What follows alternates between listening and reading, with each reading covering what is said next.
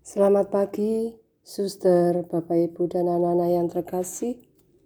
Marilah kita mengawali pagi ini dengan mendengarkan sabda Tuhan dan bersyukur atas semua rahmat yang telah Tuhan berikan kepada kita.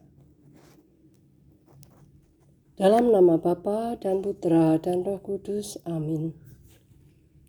Tuhan Yesus, berkatilah kami sepanjang hari ini, agar kami hidup benar dan baik.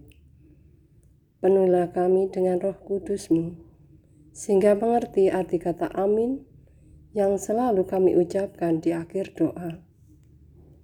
Jiwaku memulihkan Allah, sebab Kristus adalah ya bagi semua janji Allah. Engkaulah yang hidup dan berkuasa, kini dan sepanjang masa. Amin. Ya Allah, Bersabdalah hambamu mendengarkan.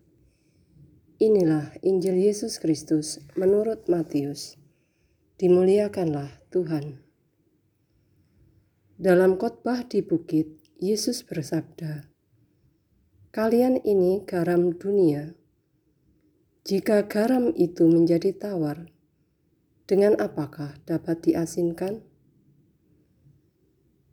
Tiada gunanya lagi selain dibuang dan diinjak-injak orang. Kalian ini adalah cahaya dunia. Kota yang terletak di atas gunung tidak mungkin tersembunyi. Lagi pula, orang tidak menyalakan pelita lalu meletakkan di bawah gantang, melainkan di atas kaki Dian sehingga menerangi semua orang yang ada di ruang di rumah itu. Demikianlah hendaknya cahayamu bersinar di depan orang, agar mereka melihat perbuatanmu yang baik dan memuliakan Bapamu di surga. Demikianlah Injil Tuhan. Terpujilah Kristus. Suster dan Bapak Ibu yang serta anak-anak yang terkasih.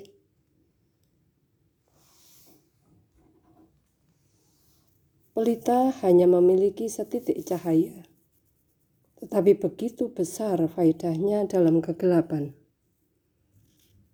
Sementara garam, walaupun hanya butiran kecil dan halus, tetapi memiliki fungsi yang sangat besar. Yesus meminta setiap kita untuk menjadi pribadi yang sederhana, bahkan rela menjadi kecil demi kebahagiaan dan keba dan kebaikan sesama kita. Sebagai pemenuhan janji Allah, Yesus hadir sebagai garam dan terang dunia. Hidup Yesus selalu memberi pengaruh yang bermakna bagi orang lain. Yesus tidak pernah takut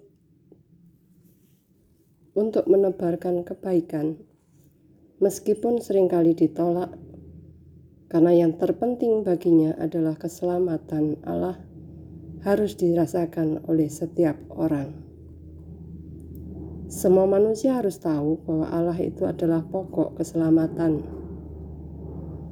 Maka, sudahkah kita mampu meneruskan perwataan Yesus ini? Mampukah kita menjadi garam dan terang bagi sesama kita?